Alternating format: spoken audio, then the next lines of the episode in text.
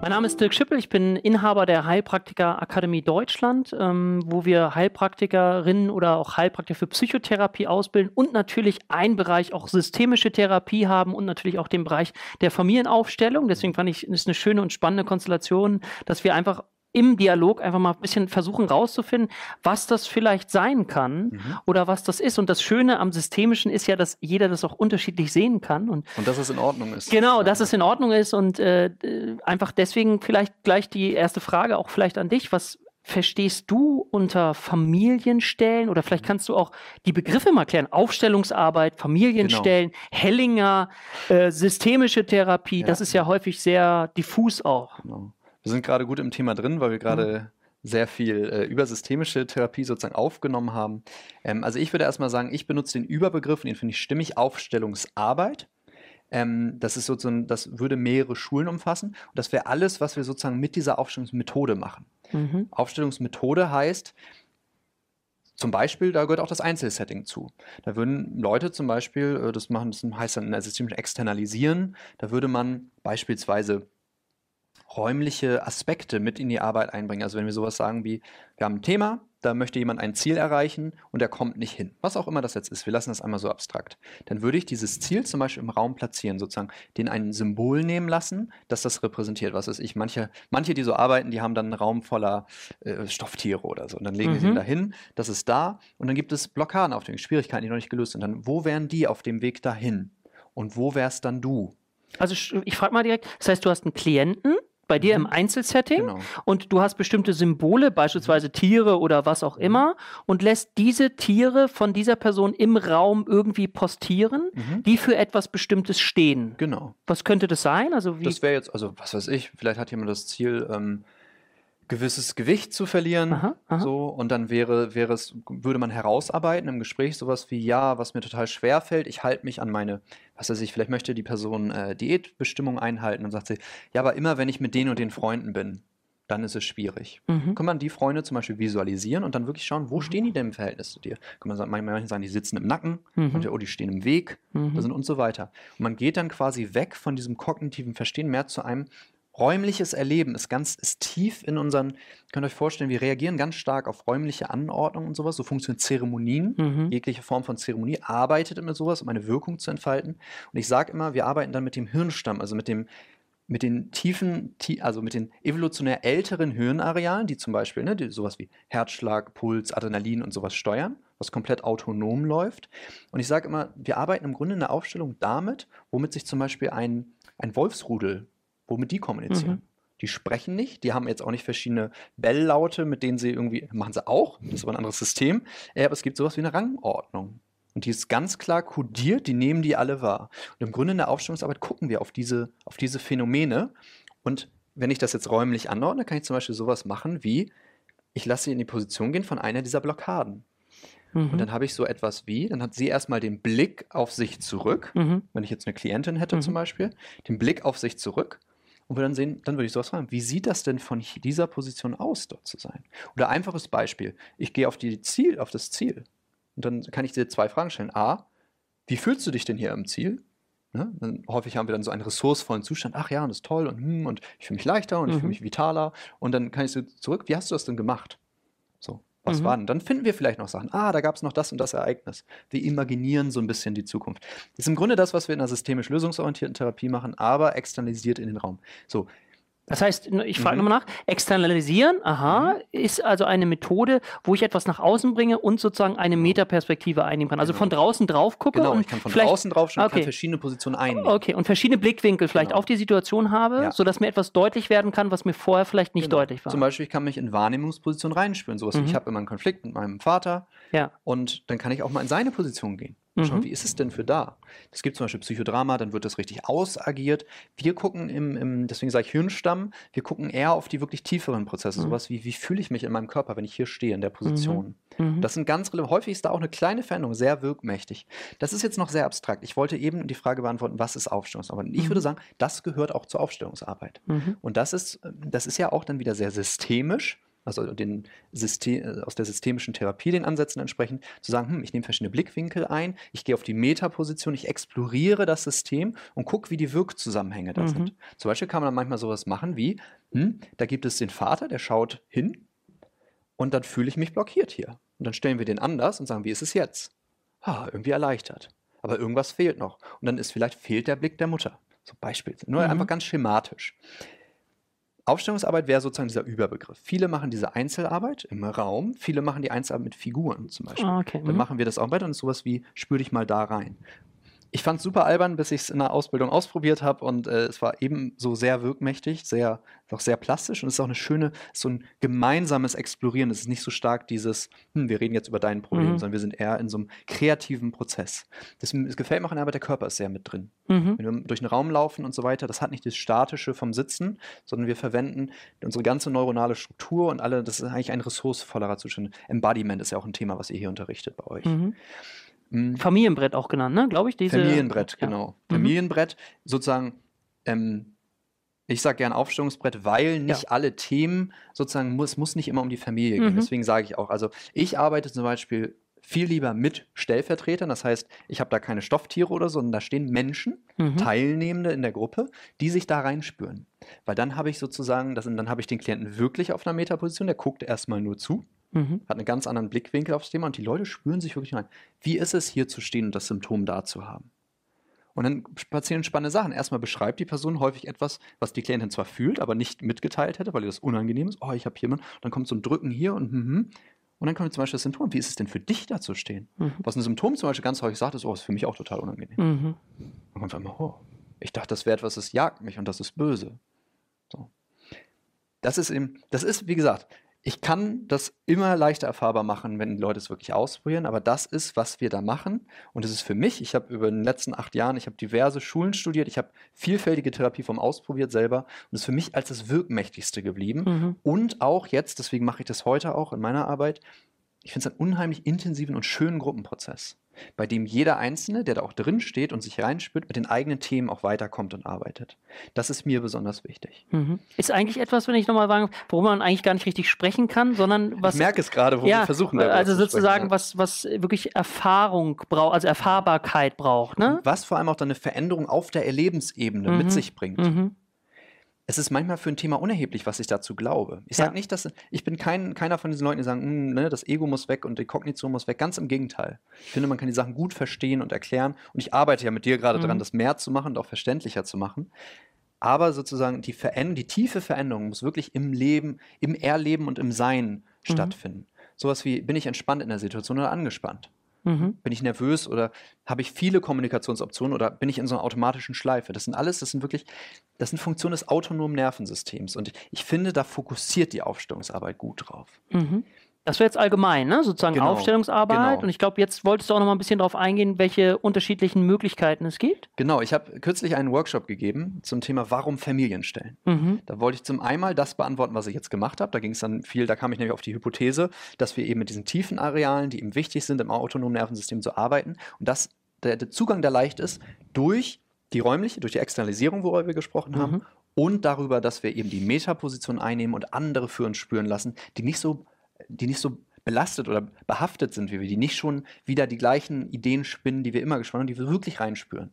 Das, was häufig in einem therapeutischen Prozess lange dauert, bis jemand wirklich im Spüren ist. In der mhm. Gestalttherapie wird das ganz stark fokussiert zum Beispiel. Das machen die, das macht ein anderer, ne, von außen, kennt man, ne? Man selber ist Betriebsblind, von außen ist irgendwie einfach. Ähm, und es erzeugt sehr viel Information, die wir verwenden können, sehr viel wichtige Information und wir können Veränderungen durchspielen, ausprobieren. So, und dann war die zweite Frage meines Workshops, die, äh, die ich mir dann auch einigermaßen beantworten konnte, ist, warum Familien stellen? Das ist ja auch sozusagen das mhm. berühmt-berüchtigste ähm, an der Aufstellungsarbeit ist wirklich dieses, ne, da stehen Mama, Papa, da stehen Opa, Oma und Opa. Und die Begründung, die ich am häufigsten höre, ist sowas wie, ja, da kommen die Sachen eigentlich her. Und ne, das ist ja eigentlich, kommt das ja ursprünglich aus Kriegstraumata und so. Und ich glaube auch, dass das stimmt. Aber ich glaube nicht sozusagen, ich finde, das ist so eine monokausale Erklärung, die ich als Systemiker nicht mitgehen kann. Mhm. Also es ist so, ja, es kommt von da und wenn wir das zeigen. Das glaub, ich glaube nicht, dass das, also da ist schon was Wahres dran. Aber ich glaube nicht, dass das sozusagen die Erklärung ist, warum Familien stellen, sondern ich glaube, und da, da ist sozusagen die Bindungsforschung mit mir, da ist ähm, Entwicklungspsychologie mit mir, das sind alles, waren alles Themen meines Studiums ähm, der Erziehungswissenschaft. Was wirkt sozusagen in diesen ersten Bindungserfahrungen, in diesen ersten Beziehungen, das sind so wie Archetypen, wie Grundmuster für mhm. spätere Beziehungen. Mhm. Das heißt, wenn ich zum Beispiel einen Vater als sehr grausam erlebe. Das könnte man psychoanalytisch sich ganz gut angucken. Häufig wird das generalisiert später, diese frühe Erfahrung. Das ist meine erste Erfahrung mit zum Beispiel, nehmen wir an, ein klassisches Familienbild, der Vater nimmt eher die dominante Position ein, die sagt, wo es lang geht und so weiter. Das ist bis heute immer noch eher die Verteilung, auch wenn sich das ausbalanciert. Dann wird das auch meine Generalisierung, zum Beispiel was Autorität betrifft. Ganz häufig haben wir solche Dynamiken, das ist in der tiefen Psychologie gut beschrieben. Ich habe eine problematische Beziehungserfahrung mit meinem Vater, der sehr autoritär sein möchte, aber selber da so zwanghaft ist und irgendwie nicht mit mir in Kontakt mhm. gehen kann. Vielleicht weiß ich das alles gar nicht mehr. Vielleicht war das, als ich ganz, ganz klein war, vor sechs Jahren vielleicht. Wirklich klein. Aber das ist wie eine generelle Idee, trägt sich das durch mein Leben und zeigt sich in anderen Bereichen. Zum Beispiel könnte sowas rauskommen wie, ich habe Schwierigkeiten, Autoritäten anzunehmen. Ich kann mich nicht unterordnen. Ich war so jemand in der Schule zum Beispiel. Mhm. Wenn jemand nicht sehr kompetent war, konnte ich mich unter, mhm. konnte mich nicht aufgrund der Autorität unterordnen. Ich brauchte mhm. immer einen Kompetenzbeweis, mhm. den es nicht so häufig gab. Und das andere wäre, das andere Extrem wäre, Leute suchen sich dann jemanden, der ganz autoritär ist. Also mhm. wollen sich unterordnen. Da gibt es dann Gurus, die sich dafür anbieten. Manche gehen zum Militär oder zur Polizei oder irgendwo, wo man selber oder in, in ein stark hierarchisches ähm, Unternehmensgefüge und kompensieren sozusagen das. Und deswegen glaube ich, wenn wir sozusagen mit diesen Erstprägungen arbeiten, also mit den eigenen, deswegen kommen der eigene Vater und die eigene Mutter in fast der Aufstellung vor, dann ist das auch immer archetypisch, also sozusagen mhm. ein generelles Muster, was ein, sozusagen, wenn die Beziehung zum Vater gut ist, dann ist auch meine Beziehung zum Beispiel zur Autorität gut. Also zum Chef zum Beispiel. Also genau, wenn ich die löse, genau, die Ursprungsproblematik, ja. ich, kann ich gleichzeitig, wenn ich wieder zum Chef gehe oder der vorher autoritär genau. war, wo ich Probleme hatte, ja. kann das vielleicht sogar schon gelöst ja. sich anfühlen. Oder Beispiel, ein ähnliches Beispiel. Vielleicht ich, bin ich in einer Führungsposition und habe totale Probleme, Leuten, also diese wirklich diese dominante Art von Hierarchie bestimmen. Mhm. Jetzt habe ich wirklich Probleme da, Verantwortung zu übernehmen, wenn es darum geht, andere zu delegieren. Und manchmal machen wir eine Familienaufstellung und das ist wirklich, das ist eigentlich ein eher sehr häufiges Muster. Und dann haben wir in der Generation, dann ist hier alles in Ordnung. Und dann haben wir in der Generation vor dem Vater, haben wir jemanden, der bei der SS war. Mhm. Der sich seiner Schuld zu irgendeinem Zeitpunkt bewusst geworden ist, aber das nie klären, auflösen konnte. Da wurde nicht drüber geredet.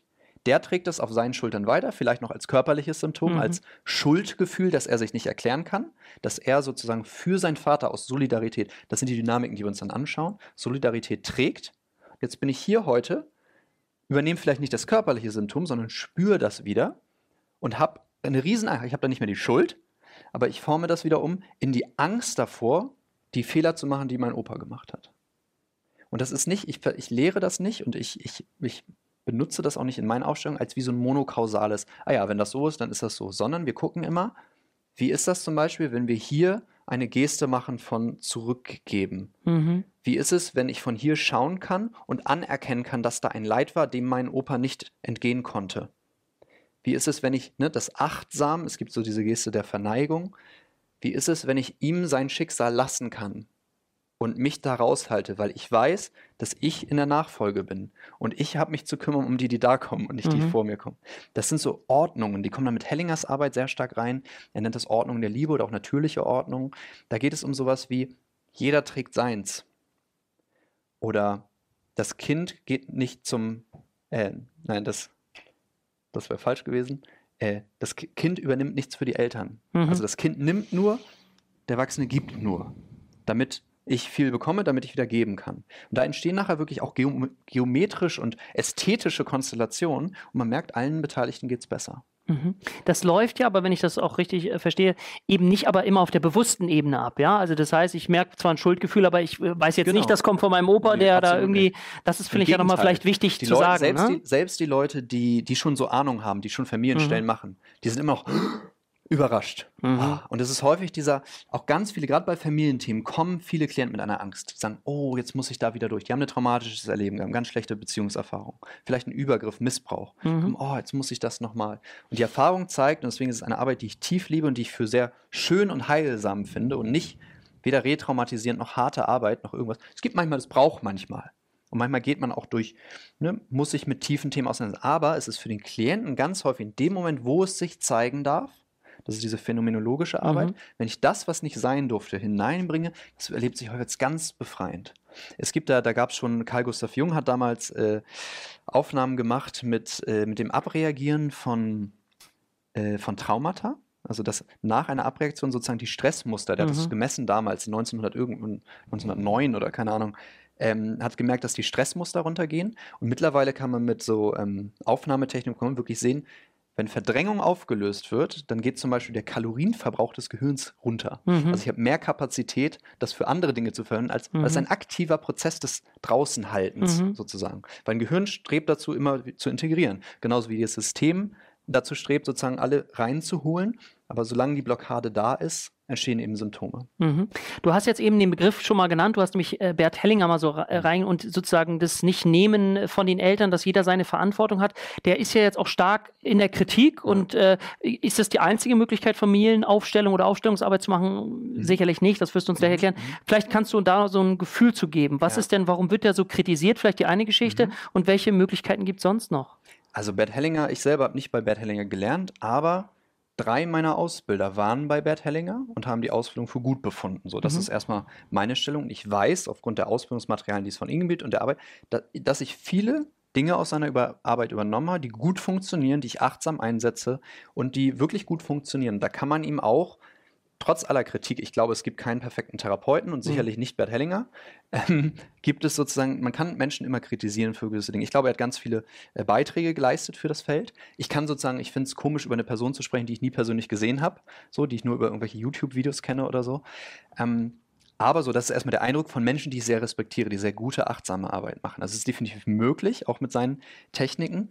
Dazu muss man sagen, es gibt äh, auch sehr konträre Schulen. Also zum Beispiel die, die Schule um Matthias Wager von Kibbet und Insa Sparrer, die kommen eben sehr aus dem Akademischen. Also mhm. er ist Professor Doktor, sie ist mhm. Diplompsychologin, ähm, Logik, Mathematikprofessor, mhm. ähm, die das sehr kognitiv aufarbeiten, sehr wirklich da wirklich, wirklich wissenschaftlich, also auf hohem Niveau daran mhm. gehen, die nachher zu ähnlichen Erkenntnissen kommen, also auch was die Wirkmächtigkeit angeht und was gut wäre, die sie aber ganz stark abgrenzen, zum Beispiel gegen das, was Bert Hellinger macht. Bert Hellinger sagt, ich kenne diese Ordnungen und wenn du sie nicht siehst oder nicht erlebst, dann entscheide ich, dass sie so sind.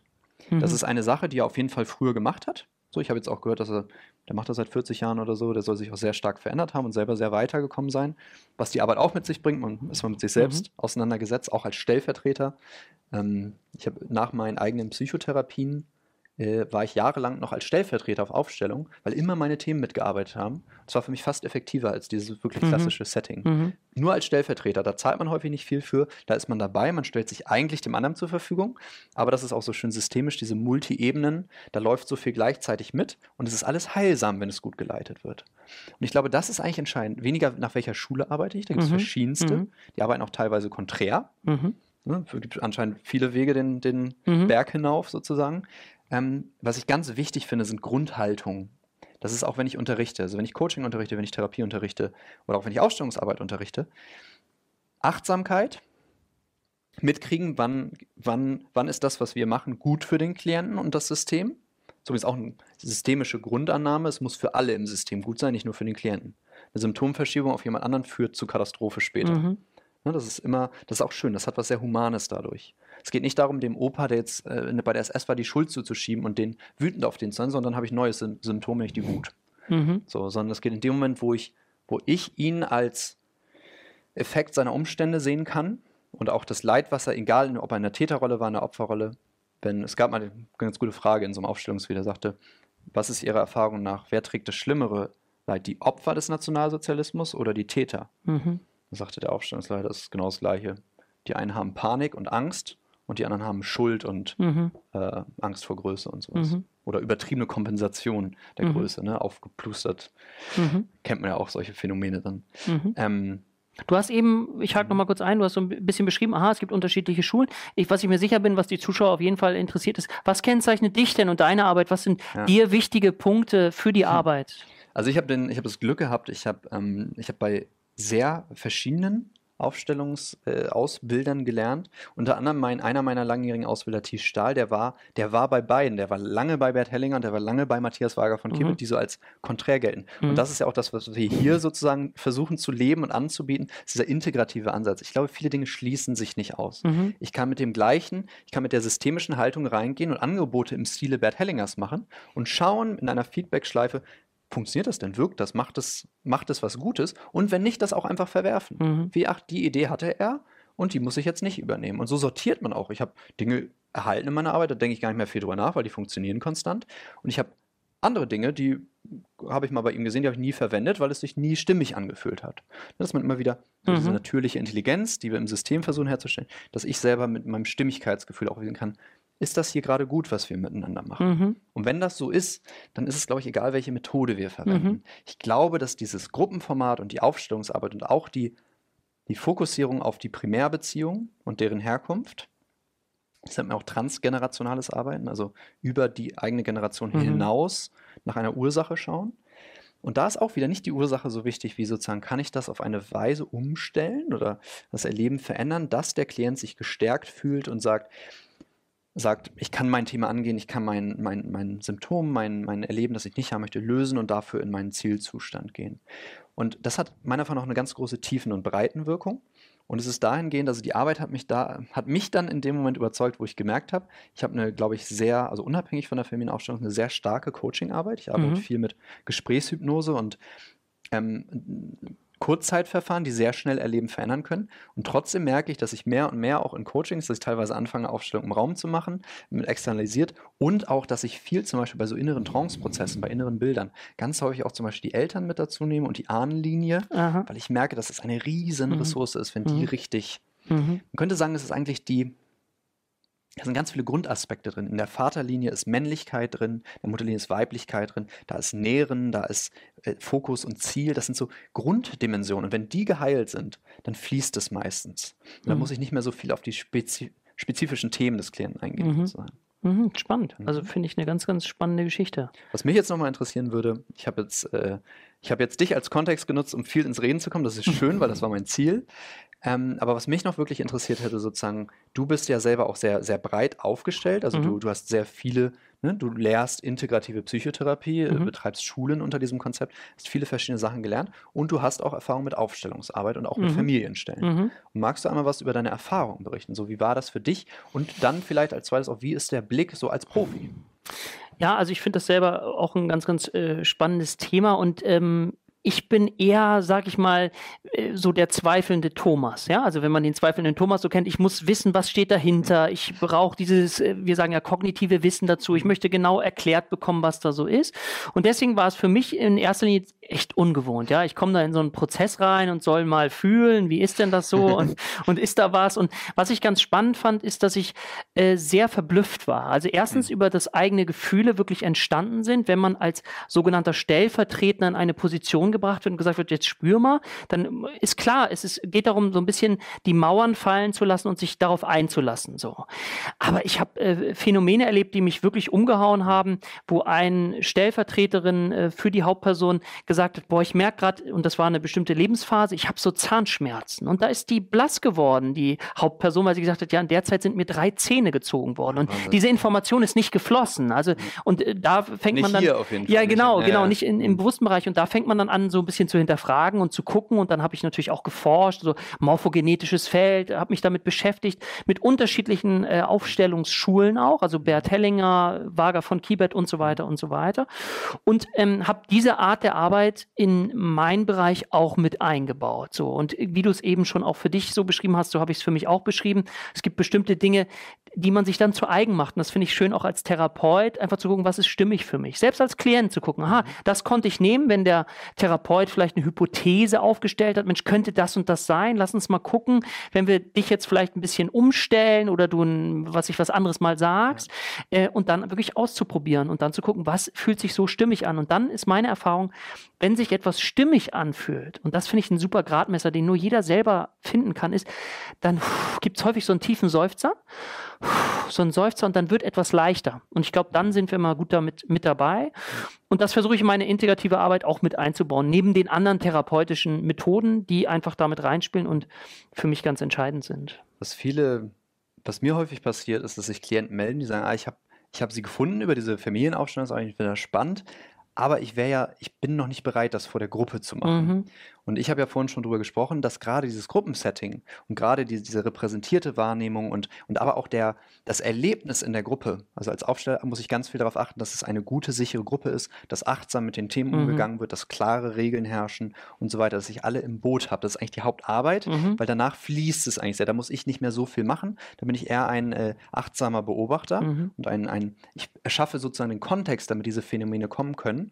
Oder damit es im Fluss bleibt, vielleicht auch. Ne? Genau, mhm. ja. Dass es, nicht, dass es nicht ausartet, dass die Leute sich damit identifizieren mhm. und dann gegeneinander gehen, sondern dass ich mit den Leuten genauso achtsam und systemisch produktiv umgehe, wie mit dem Familiensystem, an dem mhm. wir arbeiten, sozusagen. Genau, und was ich den Leuten immer viel sage, die sagen, hm, ich bin da noch nicht so weit, sage ich, bei dir wäre es gerade wichtig. Mhm. Ne? Und ähm, wie würdest du das sehen? Hat so dieses Arbeiten in der Gruppe, hat das für dich auch einen besonderen Stellenwert? Weil es gibt ja, es gibt meiner Erfahrung nach, ich weiß nicht, wie, wie es bei dir ist und bei, auch bei deinen anderen Dozenten, ich kenne kaum noch Leute außerhalb vom Aufstellungsbereich, die wirklich in Gruppen Psychotherapie machen. Das ist, ja, ich kenne noch einige aus dem, äh, wenn Kassensitz so Verhaltenstherapeuten machen das auch noch häufiger, Tiefenpsychologen auch, aber es ist das häufigste Setting, wo äh, Gruppentherapie eingesetzt wird, ist äh, die, die Aufstellung. Ja. Mhm. Und natürlich, das kann ja jeder auch so ein bisschen selber mal nachfühlen. Viele sind so im Einzelsetting, fühlen sich erstmal ein bisschen wohler, weil so der intime Rahmen geschützt ist. Aber mhm. wenn ich äh, wirklich mutig bin und sage, ich lasse mich auf die Gruppe ein, dann ist natürlich manchmal die Chance, einfach da noch mehr Positionen zu sehen, mehr Gefühle mit reinzunehmen. Und dann hat es häufig noch einen tieferen, äh, einfachen Effekt, der einfach noch größer ist als im Einzelsetting. Das ist was so meine ich, Beobachtung. Was ich ganz häufig erlebe, ist, da sitzt ein Klient und spricht über sein Thema und man merkt richtig seine Scham, mhm. der darüber spricht. Und er guckt so ein bisschen auf den Boden und sagt dann sowas wie, ah, das ist mir so unangenehm, dass, dass ich das immer habe. Und so sage ich, dann guck doch mal rum. Genau. Und dann sieht man in der Gruppe, dass alle mit einem Nicken da sitzen, ja, weil die Hälfte ja. es äh, selber kennt. Und das ist schon das erste Entlastungsphänomen. Das erste Entlastungsphänomen, wo wir das Gefühl haben, oh, ich bin nicht allein damit. Es geht noch anderen Menschen drum, weil es ist doch ganz klar, wenn wir uns wirklich die Grundbedürfnisse von uns Menschen, wir haben alle die gleichen Grundbedürfnisse, Wertschätzung, Anerkennung, Liebe, Geborgenheit und so weiter, die Bindungstheorien und so weiter. Ja, und deswegen sind wir uns viel ähnlicher, als wir manchmal glauben. Mhm. Und deswegen schafft es da wieder, finde ich, eine ganz, ganz schöne Verbindung, die auch eben heilsam wirken kann in der Gruppe. Das ist meine Erfahrung auch. Hm? Und die auch durch so ein regelmäßiges Besuchen auch wiederholbar ist. Es ist keine, ist auch nicht dieses Gefühl, ich kenne das manchmal, dass man denkt, ja, hm, der Therapeut ist wertschätzend, das ist, das ist schön und so, aber der wird ja dafür bezahlt. Und die anderen Teilnehmenden werden dafür eben nicht bezahlt. Im Gegenteil, mhm. die wenden sogar noch dafür Geld auf in den meisten Konstellationen. Ähm, und die machen es gern und die machen es nicht, nichts lieber. Und man sieht, man macht eben diese positive, das ist, wie ich sage, die, die erste Beziehungserfahrung in der Familie, die sozialisiert mhm. einen ja ganz stark. Die gibt mhm. einem Grundideen darüber, wie die Welt ist. Und in dem Moment, wo ich diese Erfahrung mit der Gruppe mache, Gruppe ist ja immer noch etwas anderes als eine Einzelbeziehung. Absolut. Zum Beispiel, es gibt Leute, die können super frei voneinander reden, dann sind sie in so einer Gruppe und mhm. Angst. Das ist ein ganz anderes Erleben. Es ist eine, eine Archetyp, eine andere Grundstruktur des Erlebens, vor einer Gruppe zu stehen und dann auch sich vor einer Gruppe zu öffnen. Allein sich das zu trauen und das sozusagen zuzugeben, was man für Wünsche und Bedürfnisse und Gefühle hat, ist häufig schon ganz heilsam. Dann läuft diese Arbeit ab, wenn man alle im Boot hat, die geht wirklich flüssig und schnell und schön. Mhm. Wie gesagt, also da leiden Leute nicht großartig. Da wird mal was abreagiert, da fließen auch, da fließen auch Tränen. Mhm. So, aber das ist eben auch willkommen. Es ist ein Unterschied, ob man weint und man denkt, oh Gott, alle gucken mich an und alle finden das blöd, weil die wollen, dass ich eigentlich anders bin. Oder in einer Gruppe ist, wo die sagen, endlich. Endlich genau. es raus, endlich kann es fließen. Bist authentisch, ne? Und ich finde es ja. eine schöne Art der Arbeit auch, die mich erinnern kann. Ja, also ich weiß vielleicht, ich bin nicht alleine mit meinem Phänomen. Das weiß ich jetzt ja. rein rational und weiß ja. es, aber es nochmal zu erfahren, ist etwas anderes. Und deswegen finde ich es auch schön, das wiederkehrend zu machen, um sich an bestimmten Themen immer wieder ranzuwagen und sich zu erinnern. Und das fühlbar zu bekommen. Das ist für mich auch wirklich mit der Zeit ein, ein, ein größerer Sinn oder ein größeres Ziel geworden, dass ich gemerkt habe, dass diese Gruppen auch einfach Orte darstellen, darstellen an die Leute unheimlich gern kommen, mhm. obwohl dort teilweise sehr schwere Themen bearbeitet werden. Mhm. Also bis hin zu wirklich schweren Traumatisierungen, mhm. schweren Familiengeschichten. Gerade in Deutschland ganz viele dunkle, dunkle mhm. äh, Familiengeheimnisse, die da teilweise ans Licht kommen oder die da thematisiert werden, zumindest Sachen, über die nicht gesprochen wird normalerweise. Und dass die Leute trotzdem gemeinsam gern in diese dunklen Bereiche gehen und da so sozusagen mit Licht wieder rausgehen, so, mhm. ein bisschen so einer visuellen Metapher zu beschreiben.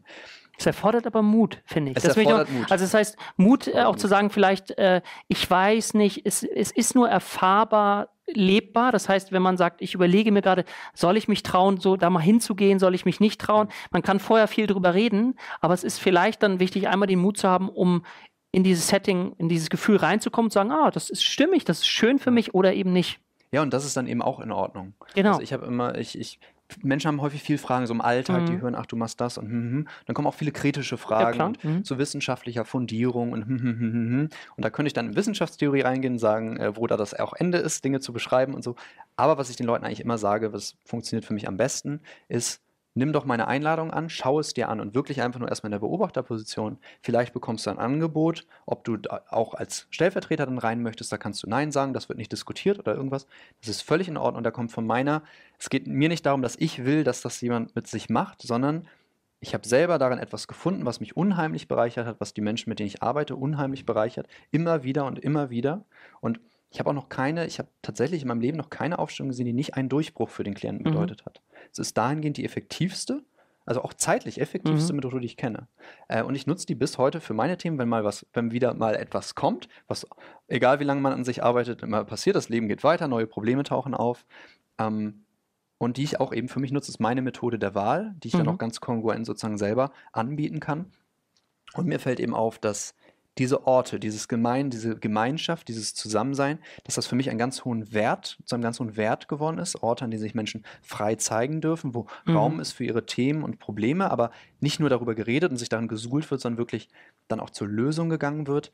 Ähm, dass ich da merke, das zieht mich auch immer wieder in dieses Aufstellungsfeld. Sicherlich nicht das Feld, wo man am meisten Geld verdient, aber es ist, es ist ein ne, recht großer Aufwand für eine Aufstellung, mhm. so und so viele Leute zusammenbekommen und so weiter. Ähm, aber deswegen arbeiten auch die viele im Einzelsetting, glaube ich, weil das einfach infrastrukturell oder mhm. logistisch äh, schwieriger ist. Aber ich merke, es ist mir immer wieder auch diesen Aufwand wert, auch volle Workshops zu kriegen, Aufstellungsabende voll zu kriegen, ähm, weil ich merke, dass das sind, das sind Orte, die möchte ich sozusagen auch vermehren. Ähm. Ich, ich finde gerade das Grundbedürfnis äh, zu vermehren, deswegen auch, weil Menschen die Chance haben, wenn wir uns darauf einlassen, in einem Rahmen authentisch sein zu dürfen. Und das ist etwas, was uns alle ist ein Grundbedürfnis und das zieht uns alle an. Und das ist auch, glaube ich, der Grund, warum Menschen dann wiederkommen, weil überall da, wo ich mich nicht verstellen muss, wo ich so sein darf, wie ich mich wirklich fühle, mhm. da entsteht Freiheit gehen Leute in gute Zustände, ja. sind höchst produktiv. Genau. Das ist auch mal, ist, aber das kann doch jeder bei sich selber auch ja. nachvollziehen. Also, ja. ne, das ist doch ein. Ich glaube, das kennt auch jeder. Also Orte, an denen man denkt, hm, ich will eigentlich XYZ, aber ich mache jetzt das, mhm. weil da ist eine Erwartung oder ich habe Angst davor. Da gibt es solche Orte. Viele haben das im Beruf, das kriege ich immer mit von Klienten, ähm, dass sie, ne, ja, eigentlich bin ich ja so und eigentlich würde ich gern das sagen. Und dann wirklich diese Kontrasterfahrung zu machen ist super heilsam für Leute, ist super eine Entspannung. Das ist wie so, ein, so eine Work-Life-Balance mhm, fast. Genau. Aber das Entscheidende ist dann, und da fängt dann meiner Meinung nach die wirkliche Arbeit an, ist, wie kann ich das in meinen Alltag mitnehmen? Wie kann ich das integrieren? Und wie kann ich anfangen, so zu leben? Mhm. Und da kann ich einfach nur, da kann ich aus meinem Ich. Für mich ist das, was ich unterrichte, was ich äh, mache in meiner Arbeit, das ist ganz stark verwoben mit dem, was, wie, wie ich mich sehe, wie ich bin, geworden bin, auch durch diese Arbeit. Und deswegen, ich spreche häufiger auch über eigene Erfahrungen. Ähm, und für mich ist es so, ich sage immer, der Finn vor zwei, drei Jahren noch der kann sich nicht vorstellen, wie das Leben des heutigen Finn ist, wie sich mhm. das anfühlt, was darin enthalten ist, wie da Menschen mit mir umgehen, wie meine Perspektiven aussehen und so weiter fort. Und das liegt am wenigsten über das, was im Außen passiert. Es sind schöne, schöne Dinge passiert, die dann in Folge kommen, sondern es hat ganz viel mit einer inneren Haltung zu tun. Mhm. Sowas wie zum Beispiel irgendwann an einen Punkt kommen, wo man sagt, hm, an Orten, wo ich mich verstellen muss und nicht ich sein darf, vielleicht bin ich da nicht richtig. Mhm. Und vielleicht, auch wenn ich noch keine Idee habe, vielleicht macht es trotzdem Sinn, diesen Absprung zu schaffen und sich auf die Suche zu begeben nach einem Ort, wo ich ich sein darf. Wo es okay ist, dass ich auch negative Seiten habe, auch gute und negative Seiten habe, wie jeder Mensch. Und dann den Coach vielleicht an meiner Seite zu haben. Ich sage immer, keiner kann sich selber kitzeln, ja. Kann ja probieren, selber sich am Fuß zu kitzeln. Das funktioniert nicht. Jemanden zu haben, der einen vielleicht bestärkt und mithilft, auf den Weg zu gehen. Den Mut zu haben, in diese Authentizität, vielleicht Jobwechsel oder was auch immer, mitzugehen und vielleicht auch ein bisschen Struktur gibt. Das ich bin tatsächlich kein großer Freund von Selbstcoaching-Methoden. Da gibt es gute Sachen mhm. und es gibt hilfreiche Tools, die gebe ich auch gern mit. Aber viele nutzen das als ne, man sagt, ah, so ein Coaching, das kostet jetzt erstmal Geld und so. Und das ging mir genauso. Heute denke ich, ach, ist das alles günstig, so für das, mhm. was es bringt und wie viel Zeit ich mir da spare. Mhm. Ich denke immer, Geld kriegt man wieder rein, Lebenszeit kriegt man nicht zurück. Mhm. Und wenn ich ein paar Jahre mehr habe, wo ich schon weiter bin, sozusagen mit meinem Team, wo ich mich freier fühle, für mich ist das heute eine ganz, deswegen fällt es mir auch nicht mehr. Ich hatte am Anfang Schwierigkeiten, auch Geld zu nehmen. Mhm. So, ich dachte, oh, für eine Stunde so viel Geld und so. Mhm. Und es ist mittlerweile, denke ich einfach so, es ist das Beste. Ich kann meinen Klienten anschauen und sagen, wie klug von dir, dass du hier bist. Es ist das best investierte Geld, was du, was du ausgeben kannst, weil es wirklich um längerfristige Heilung geht, um, um Weltverfügung. Häufig die Leute werden auch produktiver, werden ja. freier in ihren beruflichen Entscheidungen und so weiter. Und es ist einfach ein Weg hin von diesem Mangel, von diesem Eingesperrtsein, von anders sein müssen, hin zu einer Fülle.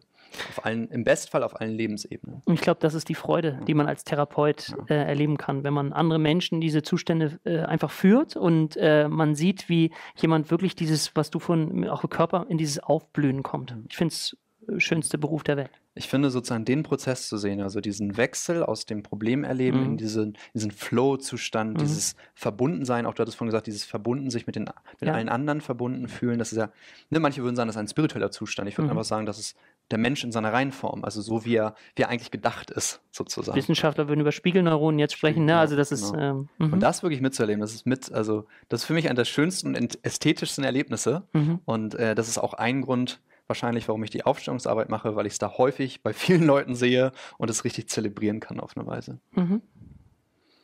Gut, ich glaube, ähm, ja. wir haben auf jeden Fall eine Idee vermitteln können, was wir über Aufstellungsarbeit denken. Das, genau. Und das ist im Endeffekt das Wichtigste. Ich muss irgendwo hingehen können, wo ich sage, hm, da fühle ich den, den verstehe ich, da fühle ich mich vielleicht dann mhm. auch verstanden. Mhm. Äh, ne? Ich sage mal, man muss das Gesicht mögen. So, wenn mir jemand mhm. unsympathisch ist oder ja. komisch wirkt. Jeder hat sein Stil. Nicht alle Leute mögen meine Arbeit, ähm, aber die Leute, die sich dann dafür entscheiden, die dann ein gutes Gefühl haben, da, wie gesagt, man kann mich immer gern versuchen, vom Gegenteil zu überzeugen, aber bei denen hat das einfach sehr, sehr gute und sehr nachhaltige Effekte.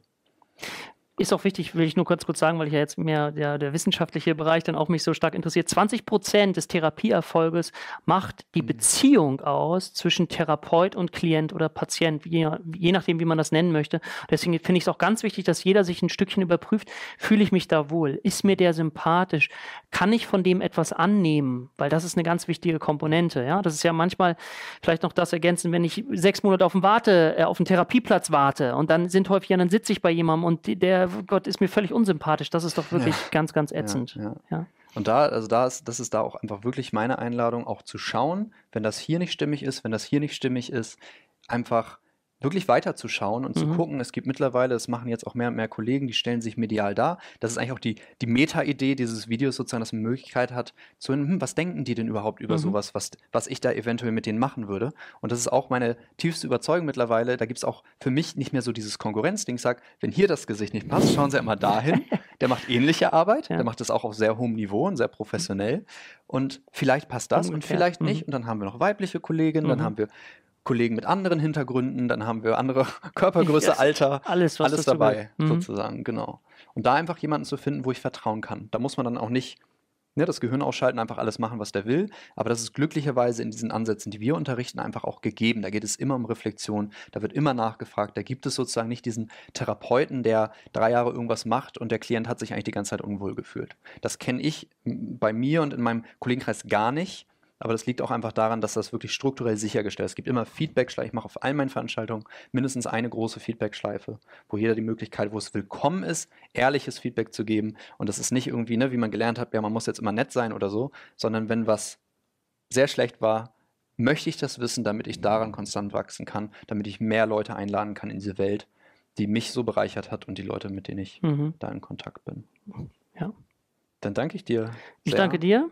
Okay. Dirk Schippe findet man bei Google und sicherlich auch auf einem Link unter diesem Video. Und äh, vielen Dank für, ja, die, für, diese, für, das Erzeugen dieses äh, Flusses, Super. der mich ins Reden gebracht hat. Alles Gute.